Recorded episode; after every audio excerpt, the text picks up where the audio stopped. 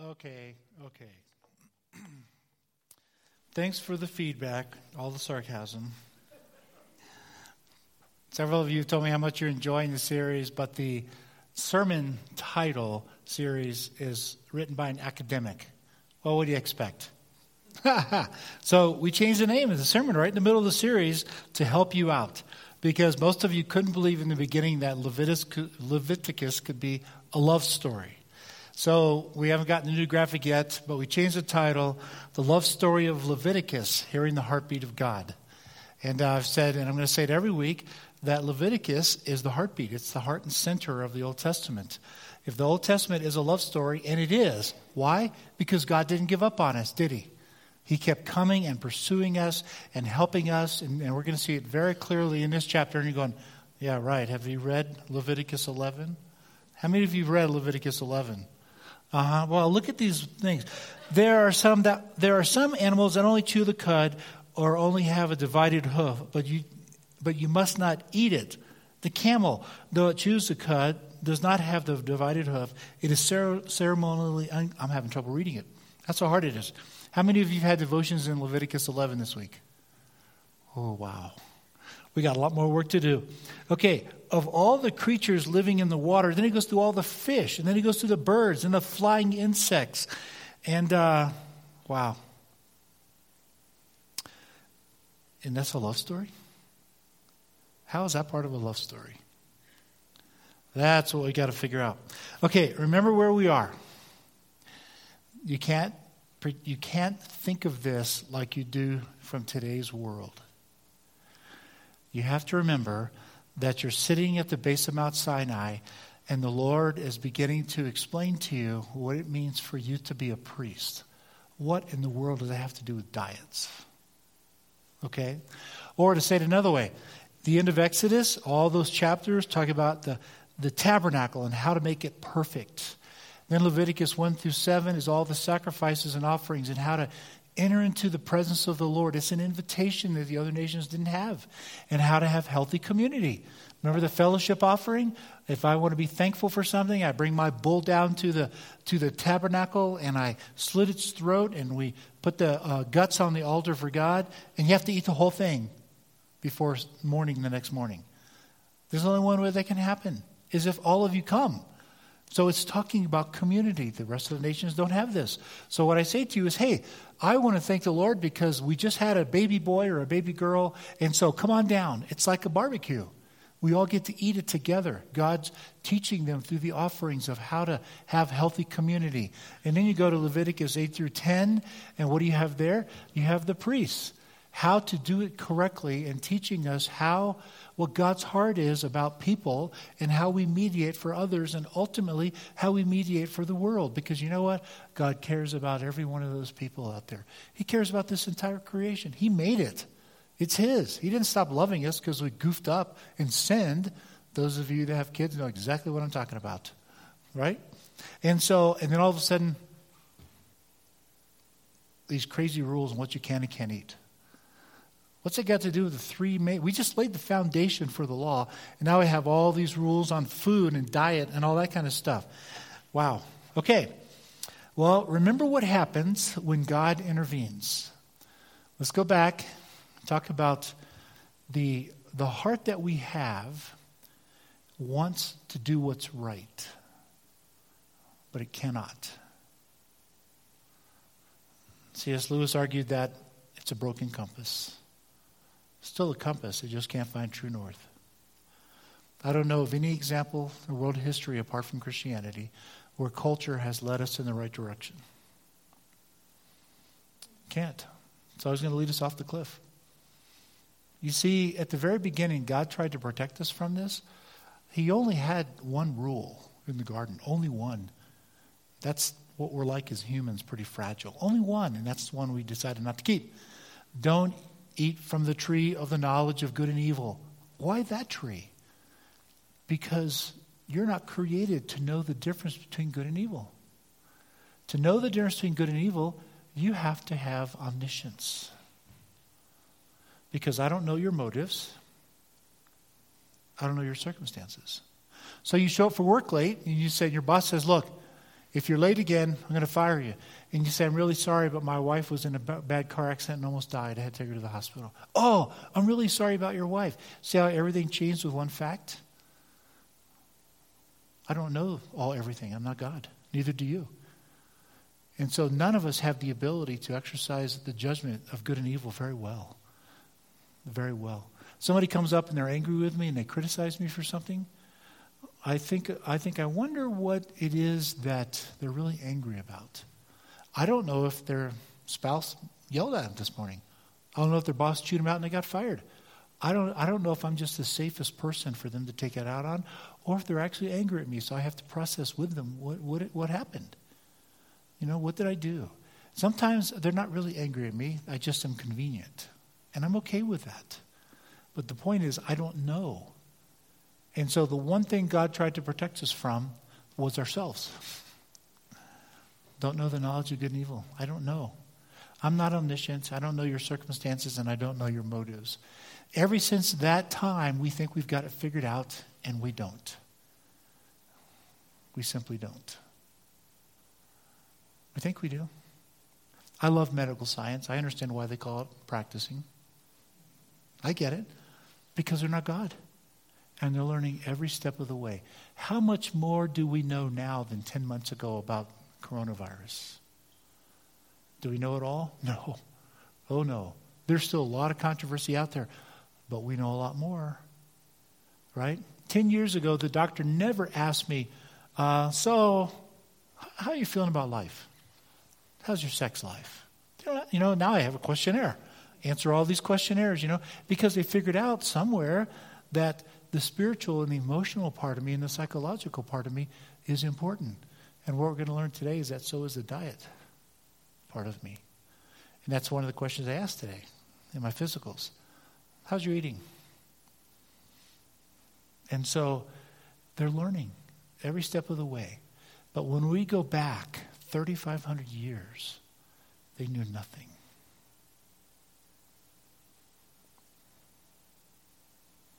Talk about a dark world. Imagine not knowing anything about science. Nothing.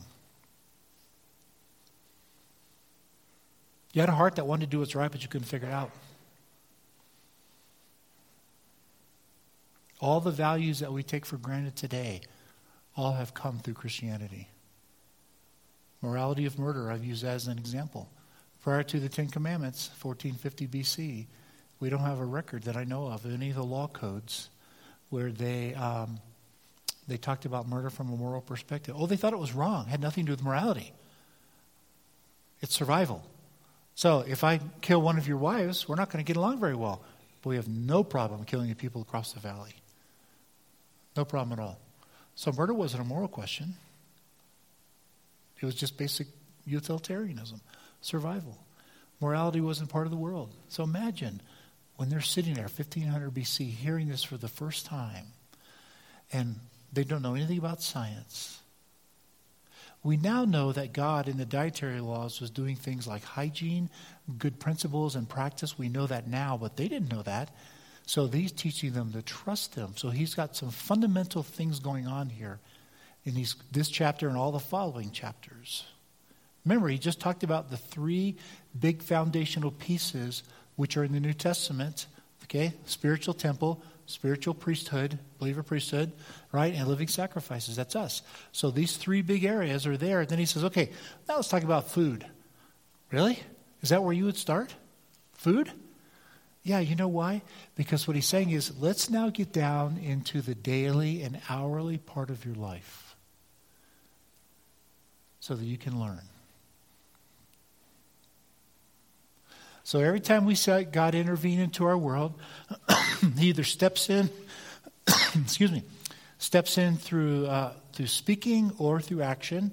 We're looking for three things. Always looking for three things. The first one is he begins to mitigate evil practices. Because how do we know? Okay, we're going to see that today in this chapter. Number two is he begins to introduce dignity. Because the world can't get there on its own. Because our dignity is established because we're made in God's image. And if the world doesn't know we're made in God's image, they can never conceive of dignity. And then the third thing is he starts to settle that compass and point to true north. Because he now says, do this and don't do this. And now we know. Because they, the, you're sitting there, you're sitting in the dark, and uh, you know all the practices of the ancient nations, all the divination practices of the gods. What we mean is the guesswork. They had to guess what the gods wanted. And our God comes down and says, This is what I want you to do, and here's why. Now they have a clear indication that that compass all of a sudden goes ting. And not only that, it points the way toward the cross and the Messiah. Okay? So, we're going to come back to Leviticus 11 in just a minute. But first of all, the framework is captured on either side of this chapter. In, in uh, Leviticus chapter 10, uh, verse 10, he says, This is a lasting ordinance. He's just talking about ordinances. Verse 10, so that you can distinguish between the holy and the common, between the unclean and the clean, so that you, talking to the priest, you can teach the Israelites all the decrees the Lord has given them through Moses. So he has these categories. You can distinguish between the holy and the unholy, the clean and the unclean. And then, remember last week we said as a priest, here's what the responsibilities of the priests are. One of them is we are to bring God out to the people. So when they teach them these ordinances, they're not teaching them rules, they're teaching them about God's heart. We're going to use this metaphor all the way through. Okay, right now, in this time of world history, they have a heart of stone. That's how the Lord thought of it. It's not until the new covenant, when Jesus comes, that the Spirit in the new covenant comes in and replaces that heart of stone with a heart of flesh. And so, what he's doing in Leviticus is he's giving us the blueprint, if you will, of, of his heartbeat, of what it looks like. So, if you've ever looked at a blueprint, you have to visualize a building. I'm not a builder, I'm not a contractor, I'm not an architect, not an engineer. When I look at a blueprint, I just see a bunch of lines, some crossing each other and symbols, X's. I don't know what they mean.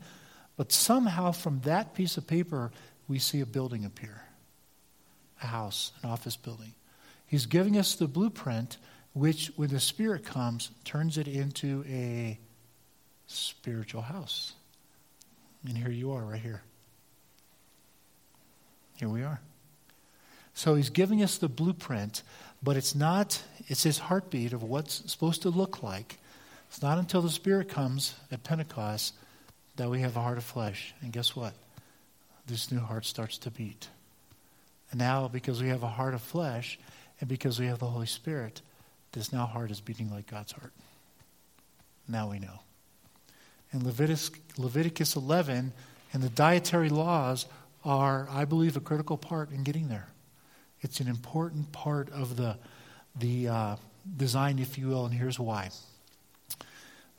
Okay, he starts off with two broad categories holy, so I'm going to walk across the stage. So, evil's over here, and holy's over here. He starts off with holy and unholy. Two very distinct categories. He's already teaching them, just like a parent does with a child, that through all of these things in our life, that you're made for holiness. Okay, now remember the definition of sin. If I say to my four year old son, don't run out in the street or you're going to get hurt, that's an act of grace. That's responsible. If I don't say anything to my son and he runs out in the street and he gets hurt, that's abuse. So, so God telling us don't do something is an act of grace. That's all sin is. It's an act of grace. That's all it is, okay? He's saying that there's a much better way.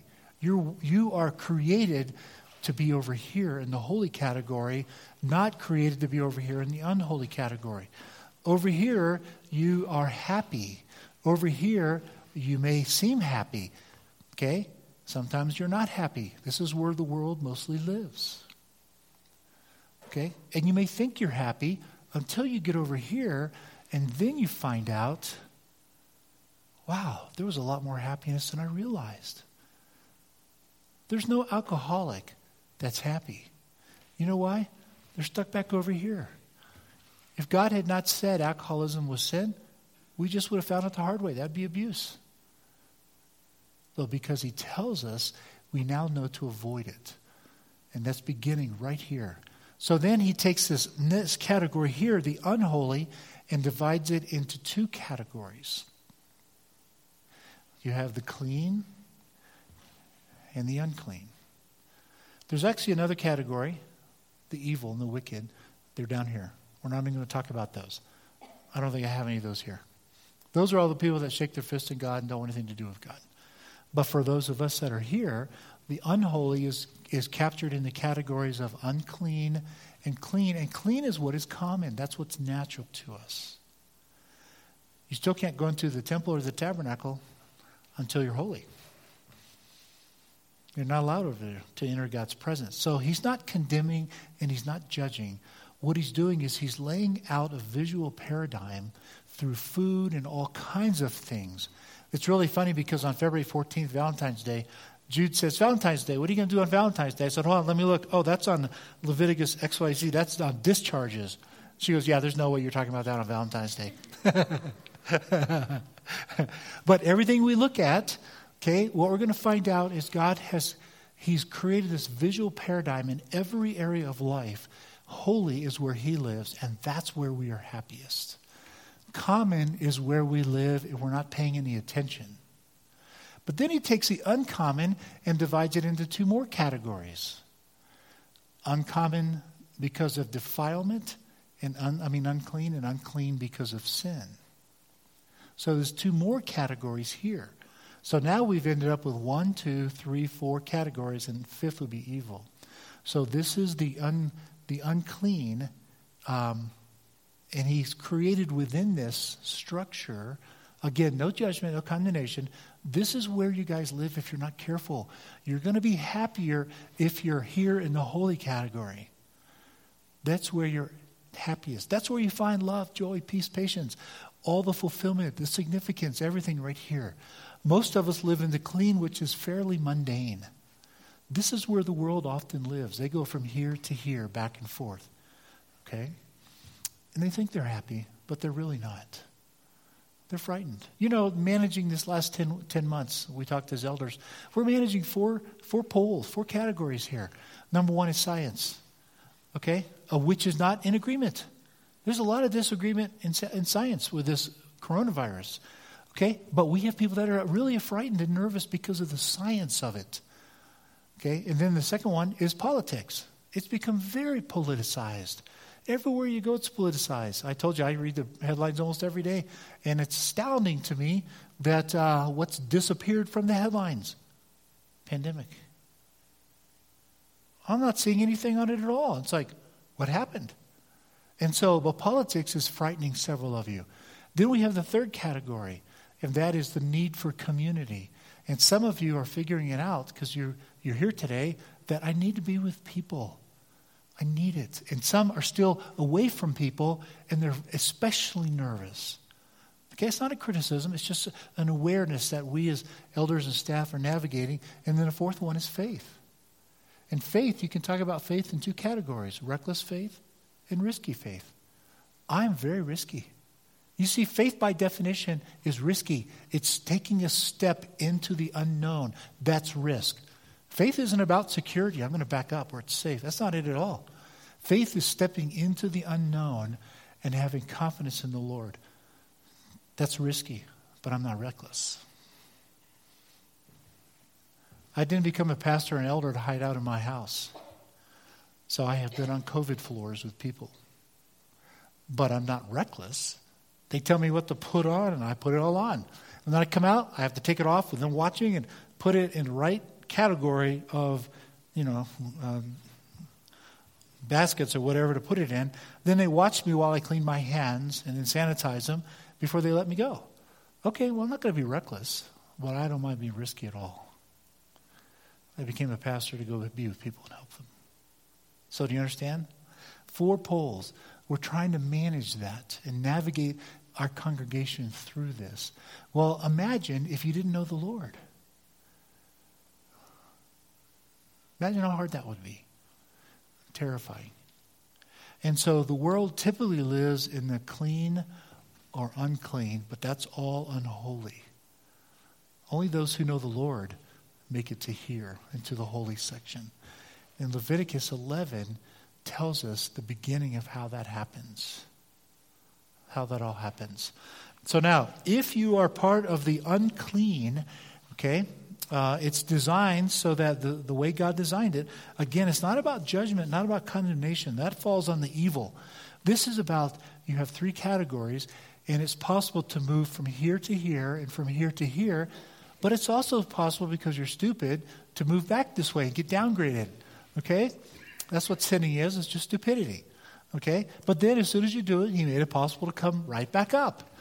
That's what all the offerings are all about. And now he's illustrating it on, in several chapters here. He's illustrating what that looks like. So, for example, if you are, um, if you, if you are unclean because of, um, because of defilement, okay, that's disease. Okay, we weren't created for disease. So typically we're healthy, and all of a sudden we get some kind of disease. Now we're unclean. Okay? And he said, That's okay. The way you move with disease from here to here are through the purification rituals. So let's say you're here now and then you have an affair with somebody you shouldn't have an affair with. Boy, you just moved here real quick. That's because of sin. So the way you move from here to here now is through the blood rituals. So the purification rituals and the blood rituals serve those two purposes to move us from this unclean to this clean category. It doesn't make us holy. Okay? Other rituals are for that. So, so to the status of unclean was given because of sin or defilement, one of the two. Okay? The sin rituals, um, they required confession and forgiveness. Do you know what the defilement rituals were all about? There's no confession, washing.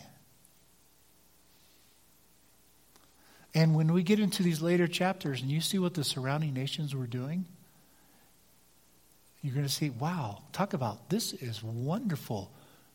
It is a simple procedure wash your hands. Have we heard that before? How many of you have washing your hands now during this time? I better see every hand go up, especially you guys. Okay?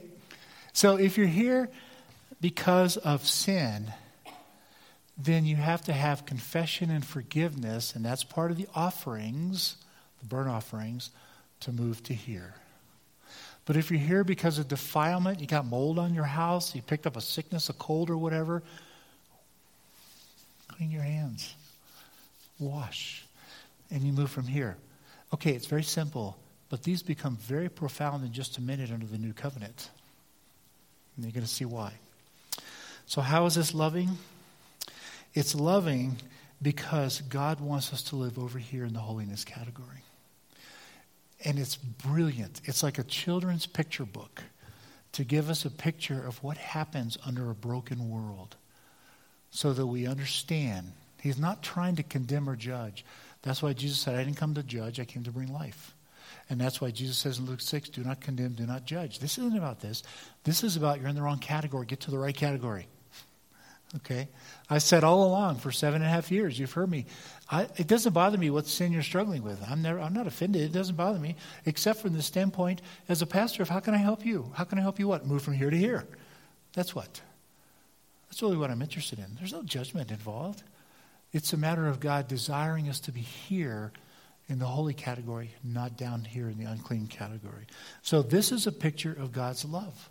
And, the, and the, we haven't actually talked about loving yet, but this is a picture of God's love that He cares enough about us to show us how to move. He is our God, and He's a loving God, and He's going to help us. Most of His wrath is vented toward that fourth category, not here, where we live. That's why it's loving. And when you look, and all of this was designed to prepare us for the coming Messiah in the new covenant. For example, Ezekiel 36, when the Spirit comes, and Jeremiah 31, he's going to take out that heart of stone and put in a heart of flesh. So now your heartbeat can be the same as the Lord's. But furthermore, he says in Ezekiel 36, when the Spirit comes, it's going to be like cool, refreshing water that cleanses you. You are clean. So what do you say to Peter? when he uh, washed his feet, you don't need to take a bath because you're already clean. And guess what we learn? When you turn to Christ, this category down here is no longer a category. Not for you. Because you are now clean because of the Holy Spirit. So now all that happens is we as believers, we're clean. How do we move to here? So that we can enjoy life to the fullest in every respect. We no longer have to worry about this. That's where the world lives. That's not us. And we shouldn't show judgment and condemnation. We should do the same as what God did in Leviticus. How do we help them turn to Christ so they begin to experience the cleansing of the Holy Spirit? We become clean. They receive that heart. So when they learn to live as humans, as God created them, and obey, they begin to experience the same heartbeat as God. That's why we're not a judgmental church. Okay, now the people down in that fourth category, we got a lot of work to do with them. That's another sermon. okay, that's why, do you see why Leviticus 11 is loving? It fits into the love story. How God is taking us every step of the way. Okay, what about the dietary laws? Let me say a few words about them. The, uh, the primary design of the dietary laws was to do two things. Number one was to distinguish them from the other nation. I'll come back and talk about that in a minute, how that happened. Okay, remember, here they're just like all the other nations. He gives them a command. Now they're one step away. He gives them a second command. Now they're two steps away, three steps away. He's making them different. Why? Because they're better? No, that's not the reason. He's making them different and holy so that they'll look in the darkness and say, hey, there's a light over on that mountain. I wonder, what's over there. What group of people is that? I want to go see that group of people. He makes us holy so that we can fulfill his mission to love the world. That's why. And show them the truth. Because they live in darkness. The people living in darkness have seen a great light. That's at every Christmas story. Right? That's us. So he makes us a holy nation. So he's making them holy. And how does he do it? He does it over food. Do you know that close, uh, close relationships are formed most often over food? The closest relationships are people that eat together families, friends. And by classifying all these animals, he's doing several things. He's teaching them that animals also have dignity, okay, and that he is God and gets to choose. But down to the core, he's saying you can't eat with people that don't eat like you. So in, in, in Nepal, they will eat rats. We don't. Okay? So, and so he's saying you can't eat with those. The moment you begin to keep them from having meals together with their neighbors, then they're beginning to create separation. So, at a very basic level, he is separating Israel from the rest of the nations through the dietary laws. Through the dietary laws. We know from the book of Daniel that when they eat healthy, they begin to even look better because you look healthy when you eat healthy. And he's teaching them how to eat healthy. Remember Daniel? They wanted to give him all of the, have him all the drink, all the wine and everything before he goes and meets the king. And he said, no, let me eat vegetables, you know? And he did, and he was the best looking, he and his friends. It's interesting. I went to my high school reunion. I won't tell you which one. Um, but I joked with Nancy a lot and said, you know, you're going to meet all my former girlfriends, so Better kick it up a notch. So we walked through the door, and and I'm looking around. I looked at her. and go, You got nothing to worry about. after 40 or no, whatever number of years it was, after a number of years of drinking, smoking, being out in the sun, oh my goodness. But then I began to notice something unusual. Not all of them were like that. And when I and I made it a point, I'm a theologian, so I'm curious about these things, to go meet those people, and almost every one had come to Christ. None of us were Christians in high school, but we come to Christ and they had healthy diets. They took care of themselves. Okay? Even that, you begin to stand out. And so it's designed so that the other nations will look and say, look at those people. Look how happy they are. Look how great their marriages are. Look how healthy they are in the midst of a world lot of disease. What's going on over there? Let's go find out who their God is. Because our God doesn't help us with that. So, at a very fundamental level, he separated them through the food rituals, and at the same time, he made them happy because they're now in the holy category. Okay? It takes blood to get from clean to holy. And what did we learn a couple weeks ago? That Jesus has already taken care of all the blood offerings. The burnt offerings, the sin offerings, he fulfilled all those. Okay? So that's no longer required of us. So we no longer can exist in the category of unclean. We exist in the category of the clean. And now we learn by following him that just naturally moves us to the holy. And that's where we find happiness. So this paradigm is teaching them a lesson about reality that they cannot figure out. And he's giving them a picture of true north by doing it the compass starts to settle down, if you will. And you know what? A couple of words about today. Still very important today. Peter's vision, Acts 10 and 11. Remember what happens? The sheet comes down with unclean animals, and God says, Eat. And Peter says, Not a chance. It's really too bad he missed bacon most of his life. You know, not a chance. And the Lord had to do it three times to convince him. And even then, he didn't understand what it meant. And he goes, what in the world does it mean that God's asking me to eat unclean foods?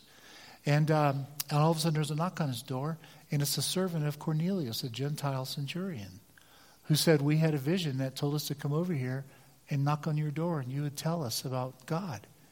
And he, the light bulb came on.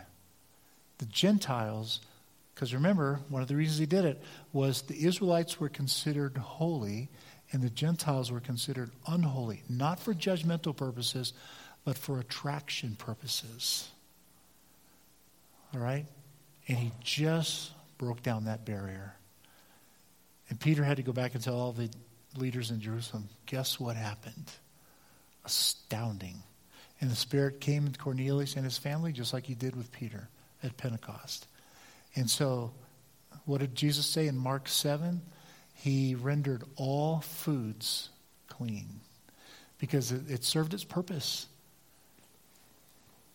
I'm still not going to eat rats, just so you know, the Campbell's. I guess if I was starving, I might. But the, the theological distinctions are now gone because it served its purpose, because the new covenant has come, the Holy Spirit has come. So Jesus declared all foods uh, clean. First Peter quotes in 1 Peter 16, 116, he quotes Leviticus 11. Be holy as your God in heaven is holy. All right? Because that's where we find holiness. This isn't about judgment. This is about quality of life. Because we certainly weren't created for unclean. We naturally live here, but that's not what we're created for here. We're created for holiness, and this is where we find the greatest joy. And the foods was one of the very simplest ways to communicate this paradigm and begin to separate them from the other nations so that the other nations would look. Again, it's not judgment, it's to make the gospel attractive. Because they would look at us and say, Why are you different? Why are your marriages so good? Why are you healthy? How come you don't get sick? And then you read, thanks, Barb, for reading 1 Corinthians 10.13 and 10.31. And whatever you do in food or drink, do it all for the glory of God, right? Do not cause anyone to stumble. See, there's that light, being light in the world. So Paul has all the images in there about if food, eating food offered idols causes your neighbor, your brother to stumble, brother or sister, don't do it. So now the, all the food regulations take on a whole different reason. It's not so much about hygiene. We kind of got that one figured out now.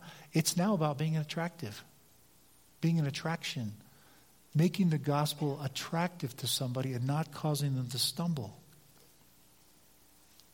Not causing them to stumble. So you see how important Leviticus 11 is in the love story? You see what God is doing? He's teaching them in a very organic, simple way. You don't want to be down here in the unholy and the unclean. You don't even want to be in the clean. You actually want to go the distance and be in the holy because that's where you're happiest. Because he says, that's what I created you for. Because this is where he lives, right here. Okay? Everywhere we go now in Leviticus, we're going to see this pattern emerging. Okay? So, how did God limit evil practices? The nations had no regard for the animals. None. And he's beginning to establish respect. They just did whatever they wanted with the animals. God said, no, you can't do it. So at the same time, he's introducing dignity because they're more important. Humans are. And he's showing them, you're important enough. We got to get this dignity down so that your neighbors will see it. And furthermore, every aspect of creation has dignity. So you have all the laws on how to kill, how to clean, how to bleed them out, how to do all of that. That's all wrapped up in there. But we're looking underneath the laws to get to the truth. And then he points us to true north, which is the coming Messiah. Father, thank you for just teaching us your ways and finding very, very creative and human ways to teach us, ways and language that we understand. Now, today, when we look at that, Lord, I confess, even today, I get just kind of stymied by all the laws and the commands. But when I start looking underneath it, I can sense that heartbeat of yours that uh, you loved those people sitting there in the desert, the Israelites, and wanted them to learn the truth about holiness and the categories of food. Thank you. Thanks for loving us so much and never giving up on us and teaching us every step of the way how to, uh, to enjoy your presence. In your son's name we pray. Amen. This concludes the live streaming portion of our service. For those of you watching online, thank you very much for joining us.